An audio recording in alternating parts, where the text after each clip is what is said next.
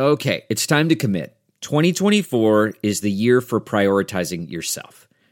Begin your new smile journey with Byte, and you could start seeing results in just two to three weeks. Just order your at home impression kit today for only $14.95 at Byte.com. Byte clear liners are doctor directed and delivered to your door. Treatment costs thousands less than braces, plus, they offer financing options, accept eligible insurance, and you could pay with your HSA, FSA. Get 80% off your impression kit when you use code WONDERY at Byte.com. That's B-Y-T-E dot com. Start your confidence journey today with Byte.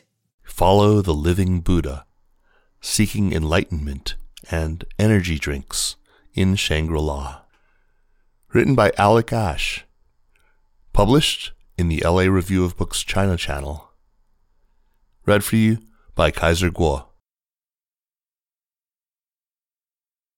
The plane juddered in a stomach turning lurch as it banked steeply to the left, clearing a hilly ridge to reveal Shangri La. It was a moment we have all had, a sudden jolt of turbulence or drop in altitude that reminds us we are in a metal box miles above the hard ground before a safe landing makes us feel like milksops for ever doubting. Yet here the irony was too delicious. The town of Shangri La in southwest China, after all, was named for a fictional lamasery stumbled upon after a plane crash landed a group of Europeans in a Tibetan mountain valley.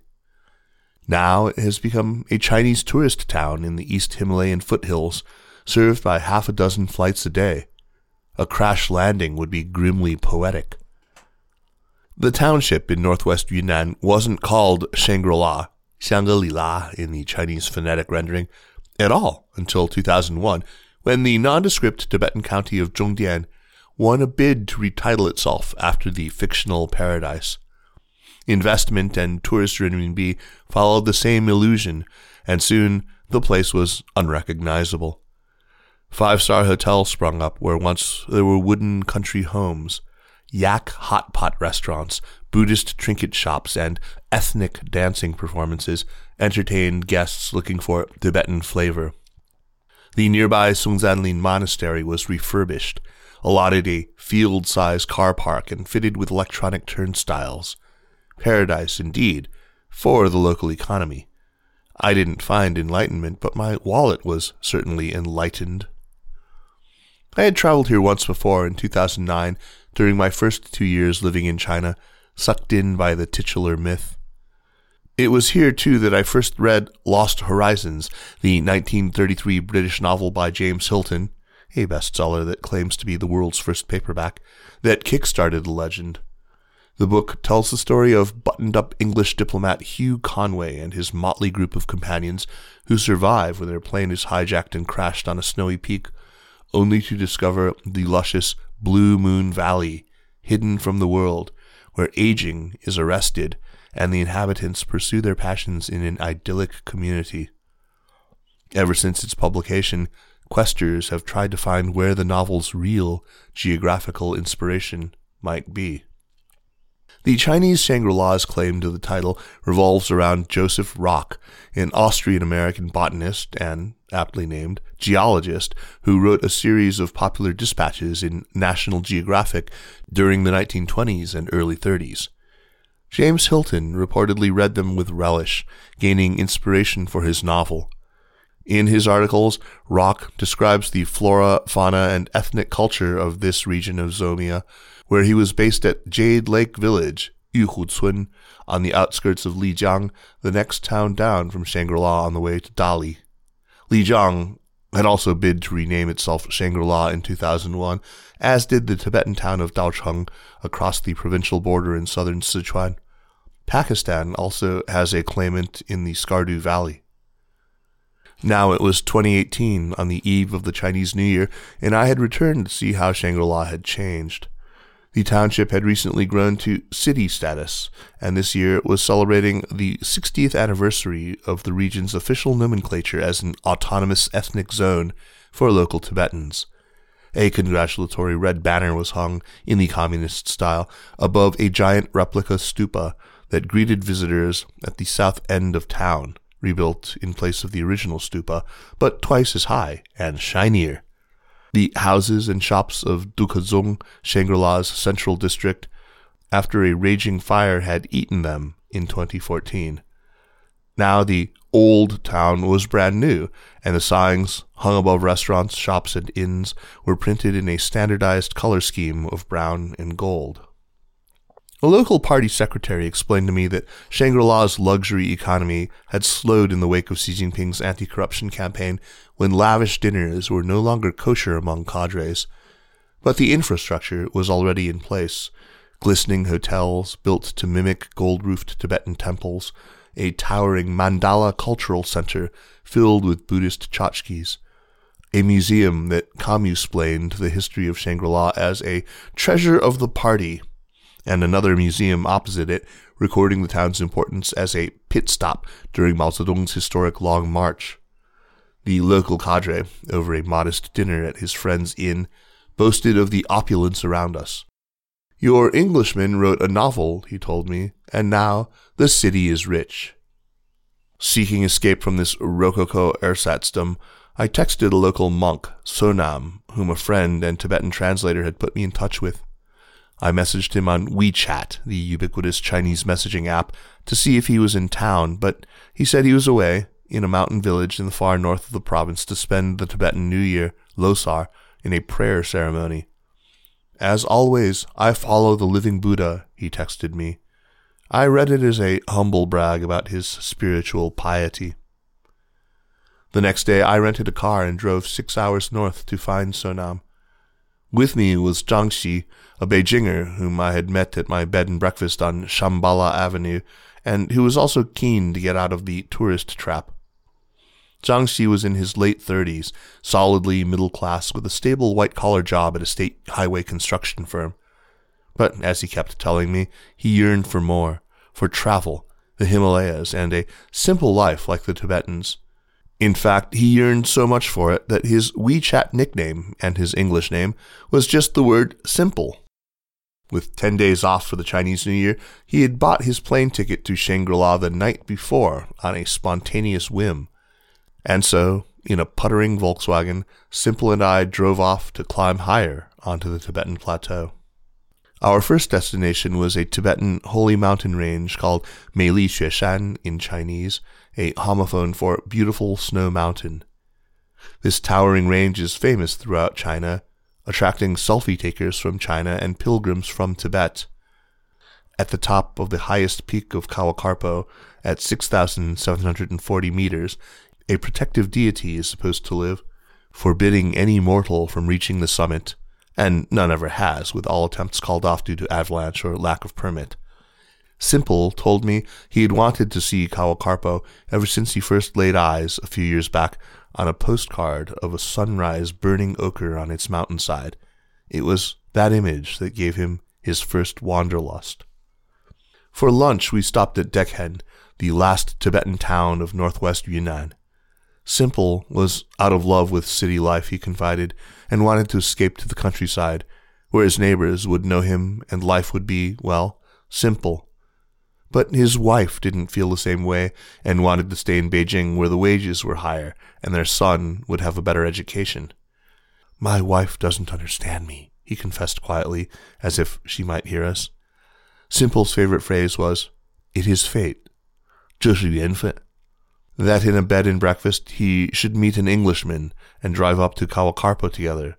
That was Yuan To go on to meet a Buddhist monk, that too was Yuan When he pointed to a fish wriggling in its tank that we asked the street side restaurateur to cook for us, he quipped, It is the fish's fate to die.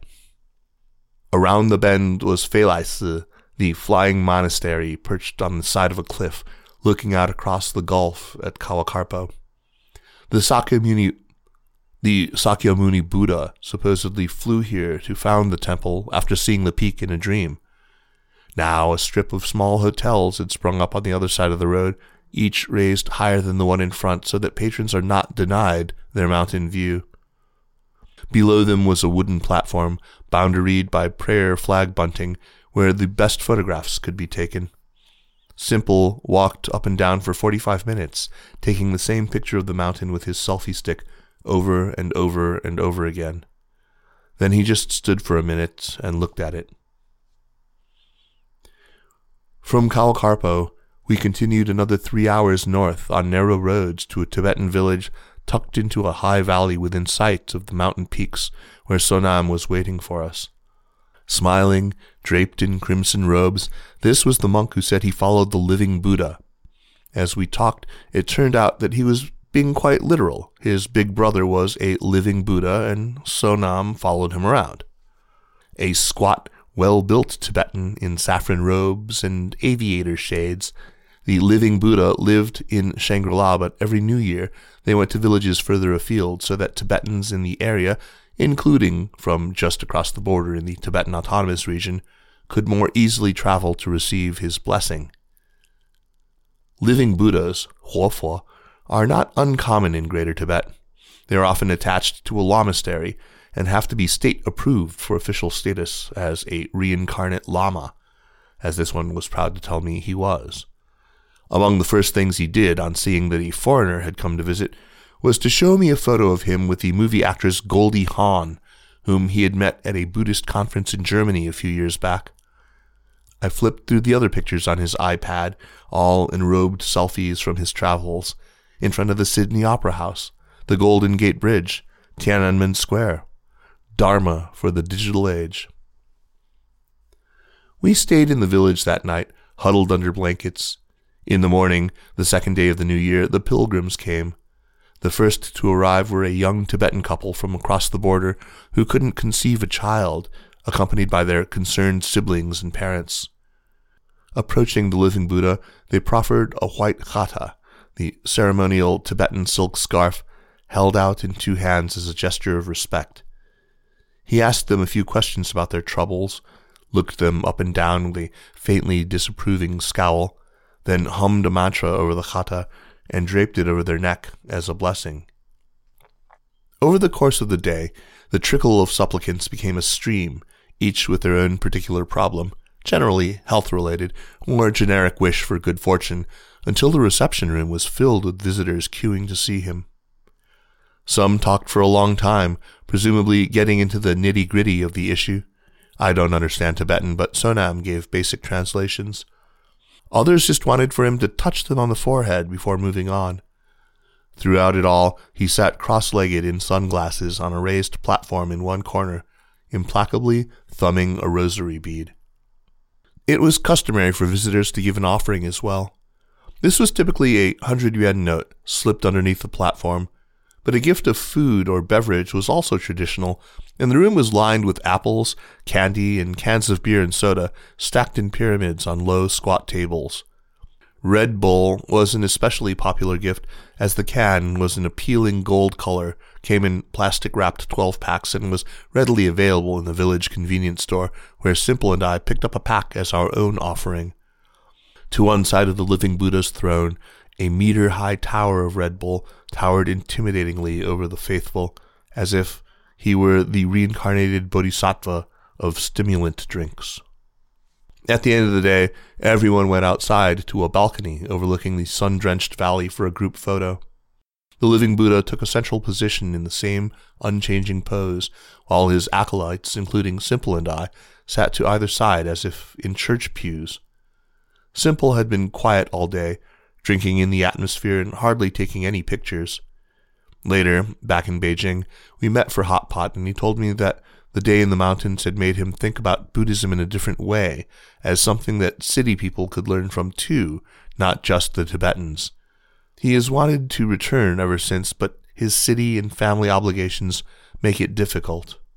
The following dawn, we left the village and drove further north still, zigzagging vertically up a mountain road to top the hilly contour at Ruiwan, the last settlement inside Yunnan before the border of the Tibetan Autonomous Region, which I would need a permit to enter. Near the crest of the ridge, almost 5,000 meters above sea level, a swift mountain spring fed a wooden watermill stuffed with Buddhist mantras, a hands free prayer wheel muttering its circular devotions for as long as the waters ran. Looking northwest, the wind slapping my face while I sipped on a spare Red Bull, I could see into the next valley across Tibet. Simple gazed at it with a longing. He didn't want to turn back.